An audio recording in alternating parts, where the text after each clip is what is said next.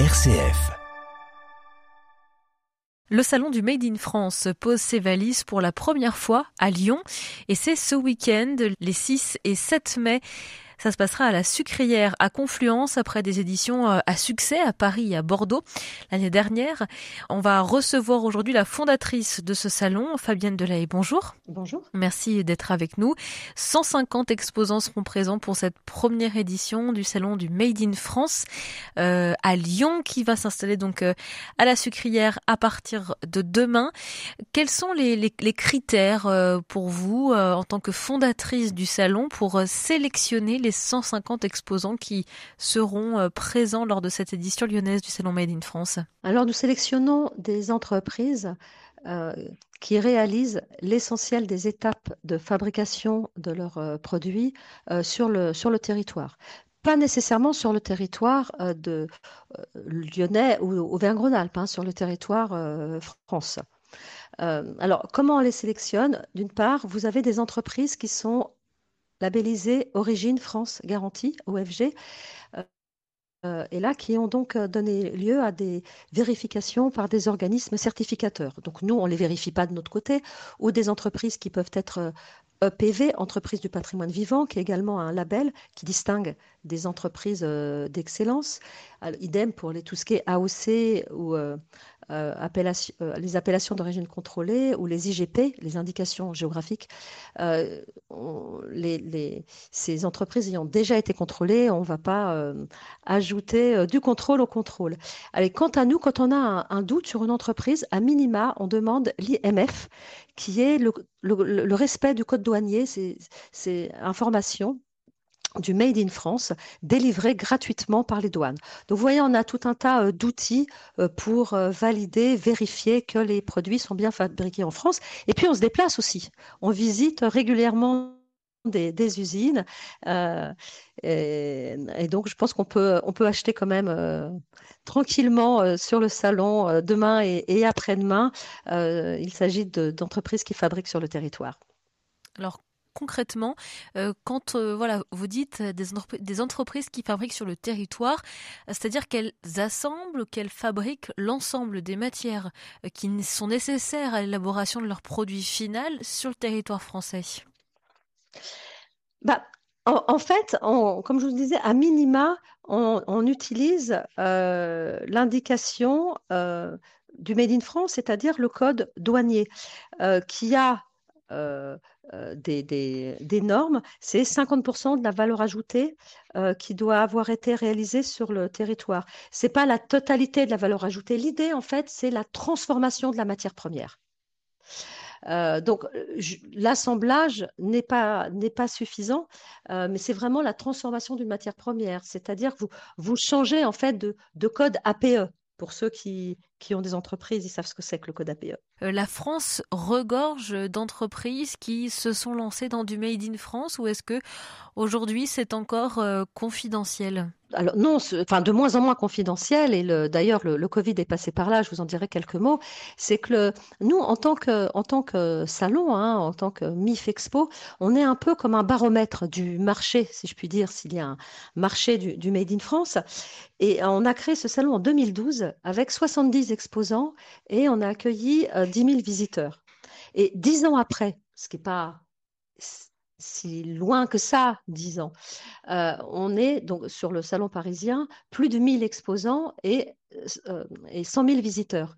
Voyez le chemin accompli. Et c'est pas nous qui euh, avons développé plus de compétences, de talents, même si mon équipe est formidable. C'est simplement qu'il y a eu une prise de conscience des enjeux qui se jouent avec le Made in France. Et, et, je vous parlais justement du, Covid. La crise sanitaire n'a fait qu'empirer on, se souvient tous euh, des, des, de médecins, de personnel soignant euh, se, déguisant avec des, blouses euh, en, sac poubelle, utilisant des sacs poubelles euh, parce qu'ils n'avaient plus de, matériel, plus de respirateurs. On se battait sur le tarmac pour avoir des, masques. Donc, le Covid a révélé ce que nous, on savait déjà, le, le, les, enjeux qui, se jouaient avec le Made in France et que la désindustrialisation avait été telle bah, qu'il fallait euh, euh, changer son, fusil d'épaule.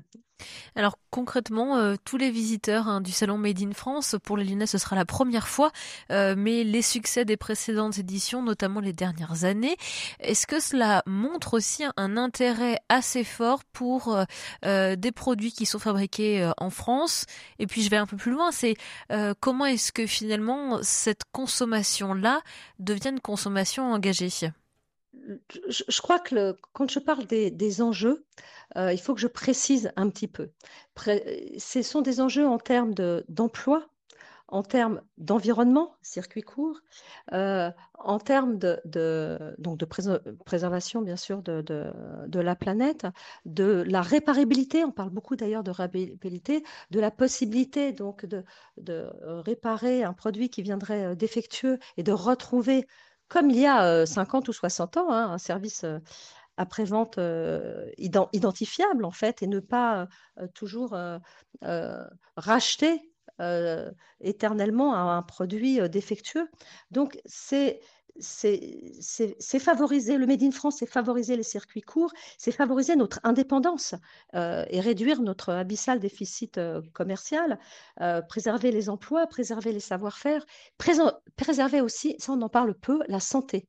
Parce que les normes que les, entreprises françaises doivent respecter sont quand même particulièrement exigeantes et elles l'en sont beaucoup moins euh, quand euh, vous importez des produits, euh, je dirais, sans citer de pays, hein, made in ailleurs, où on ne peut pas aux frontières contrôler les substances de chaque produit que nous importons. Et, d'ailleurs, petite parenthèse, hein, quand on, fait des contrôles aléatoires sur justement les, matériaux utilisés, on s'aperçoit, notamment dans le cas des jouets hein, qu'on offre à nos enfants, je ne sais plus, c'est énorme le, pourcentage de, de, substances qui ne sont pas autorisées en fait en France. C'est-à-dire que les fabricants français ne pourraient pas utiliser ces produits que pourtant nous importons dans les produits qui viennent qui viennent, qui viennent, qui viennent d'ailleurs. Fabienne Delahaye, vous restez avec nous. Vous êtes la fondatrice du salon du Made in France qui va poser ses valises pour la première fois à Lyon. Ce sera ce week-end dès demain jusqu'à dimanche à la Sucrière à Confluence. Vous êtes notre invité aujourd'hui. On vous retrouve dans quelques instants. À tout de suite. M comme midi, l'invité le salon du Made in France qui pose ses valises à Lyon dès demain jusqu'à dimanche à la Sucrière. À Lyon, Fabienne Delahaye, la fondatrice de ce salon, est notre invitée euh, aujourd'hui. Pourquoi avoir choisi Lyon comme nouvelle ville, nouvelle ville étape? Euh, Ce salon Made in France, il vit énormément à Paris. Euh, l'année dernière, il y a eu une édition à Bordeaux. Pourquoi avoir choisi Lyon? En fait, on avait choisi Lyon comme première étape de notre développement euh, en, région. Et puis, c'est le hasard d'une rencontre en fait avec le, président de la région Nouvelle-Aquitaine. Euh, on faisait une conférence ensemble et Alain Rousset nous a dit ah ben moi j'aimerais bien que vous veniez. Donc je parlais de mon projet de, nous développer en région. On n'avait pas euh, dans ma tête, moi c'était Lyon en fait. Et, Alain Rousset nous dit ah ben non non venez donc en Nouvelle-Aquitaine. Comme on s'était pas encore engagé officiellement à Lyon on, est allé, euh, on est allé d'abord à Bordeaux. Mais donc Lyon, il était évident que pour la deuxième année, euh, on allait venir quand même dans la deuxième plus grande région de, France. On connaît bien en plus les entreprises Auvergne-Rhône-Alpes puisque elles sont euh, très présentes sur le salon parisien hein, depuis maintenant très longtemps, depuis je crois qu'il y a 7 ou 8 ans, il y a une fidélité de la région Auvergne-Rhône-Alpes à notre salon parisien euh, qui mérite d'être d'être saluée. Et c'est vraiment avec grand plaisir que qu'on vient à Lyon pour euh, avec donc ces près de 150 exposants et on attend 15 euh, 000 visiteurs ce week-end. Quelle sera la teinte de cette édition lyonnaise? Est-ce qu'on aura des exposants du cru d'ici? Alors oui, bien sûr, hein, sur la moitié la moitié sont du cru. Je pense par exemple à une entreprise comme, euh, comme l'Amazona qui fait des produits d'hygiène solides. Vous connaissez 1083 euh, euh, qui fabrique des jeans ou le Gaulois qui fait également des, des jeans en lin. mais il y aura aussi des, des, sneakers, de la coutellerie. je pense aussi à Néo Atelier qui fait de la, de la toile de parapente, des sacs à dos avec des, toiles de, de parapente. Restaurantes, des barbecues, en fait, tous les secteurs hein, de, de, mode, beauté, maison, gastronomie sont, sont représentés sur le salon et la moitié viennent de, des différents départements, des 13 départements du, du, Rhône. et puis l'autre moitié viennent de partout, de partout aussi bien de Normandie, de Nouvelle-Aquitaine, d'Occitanie, pour l'autre moitié.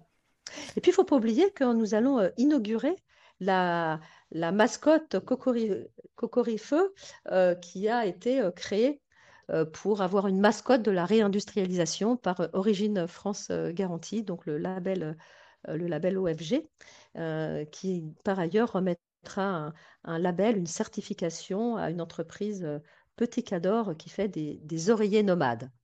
Est-ce qu'on peut dire que hum, consommer, acheter Made in France, c'est aussi consommer plus cher? Ah, excellente question. Excellente question. Et moi, j'ai toujours envie de dire, alors, j'ai envie de dire non.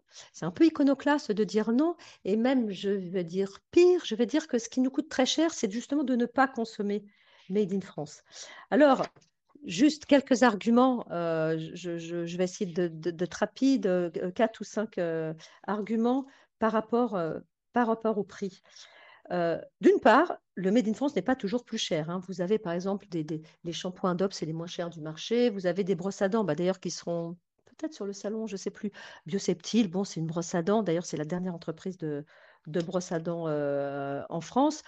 Euh, vous avez des jeans à moins de 100 euros, hein, c'est le cas de 1083. Le shampoing DOP, c'est le moins cher du marché. Enfin bon, voilà, vous avez des produits qui ne sont pas nécessairement plus chers, et notamment en gastronomie, en alimentaire. Point 1. Point 2, il y a des produits made in ailleurs qui sont parfois très très chers. Regardez les, les tailleurs Sandrose, Coupole, Bache, etc. Parfois, on ne parle pas de, leur prix. Les chaussures Nike, c'est très cher. Vous voyez, donc on ne parle pas forcément de, des prix de, ces produits. Troisième argument, quand on parle par exemple de Made in Germany, ça c'est pour vous dire qu'il y a beaucoup de marketing associé à l'idée qu'on se fait du prix. Quand on parle par exemple de Made in Germany, on parle de Deutsche Qualität. Rarement la question du prix est abordée. Pourtant, les produits allemands, je vous assure, sont chers aussi. j'ai eu l'occasion d'en acheter, euh, comme beaucoup d'entre nous. Ce sont des produits chers, mais tout de suite, on parle de Deutsche Qualität. Alors que les Français, les produits français aussi sont de bonne qualité. Mais là, on va y associer euh, le prix. Mais le plus important, le dernier argument, c'est que mettons dans un prix? Faudrait s'interroger euh, sur les vrais coûts en réalité du made in ailleurs. Perte des emplois, perte des savoir-faire, euh, euh, problématiques environnementaux, normes sanitaires non respectées qui peuvent provoquer des allergies, etc. ne parlons pas des, des, des, normes salariales qui ne sont pas ou faiblement respectées. Et de tout ça, on en paie le prix fort en termes de désindustrialisation, en termes de chômage structurel et de l'appauvrissement de certains territoires qui jadis produisaient. si vous y ajoutez le déficit abyssal de la euh, balance commerciale, euh, le Made in ailleurs, c'est quand même un appauvrissement général du pays. Donc, collectivement, la facture du Made in ailleurs coûte vraiment un bras. Alors, et, et on le paye, on le paye sur plus d'impôts, on le paye sur plus de charges, on le paye sur sa fiche de paye. Mais alors, on ne s'en rend pas compte. Et donc, on croit faire une économie en achetant un t-shirt pas cher. On oublie qu'on va le payer de toute façon plus cher autrement. Voilà un petit peu mes, mes, principaux arguments euh, pour, euh, euh, pour convaincre le consommateur qu'il est dans l'intérêt de tous d'acheter Made in France. Et puis, enfin, on n'est pas obligé d'acheter tous nos produits Made in France. Je crois qu'on peut tous faire un effort, peut-être une fois par an. Et puis, si on a plus de moyens, eh bien, une fois par mois, à l'occasion d'un salon, à l'occasion d'un corner dans un magasin euh, qui euh, met à l'honneur des produits made in France. Je crois qu'on peut tous contribuer à un moment donné, mais en tout cas, le pays en a grand besoin. Est-ce qu'il y a des idées euh, reçues sur le Made in France qu'il faut réussir à faire changer, Fabienne Delahaye? Euh, de moins en moins. ça, c'est un, formidable progrès euh, que j'apprécie quotidiennement quand, euh, on a développé ce, salon il y a donc 10 ans, enfin 11 ans maintenant, c'est en 2012. euh, j'ai eu beaucoup, beaucoup de critiques. Et alors que moi, je voyais, je raisonnais économie, en face, on me répondait, si je puis dire, nationalisme. Donc, dans le meilleur des cas, c'était vu comme quelque chose d'un peu euh, ringard, de passéiste. Et dans le pire des cas, ah, mais c'est nationaliste de consommer Made in France.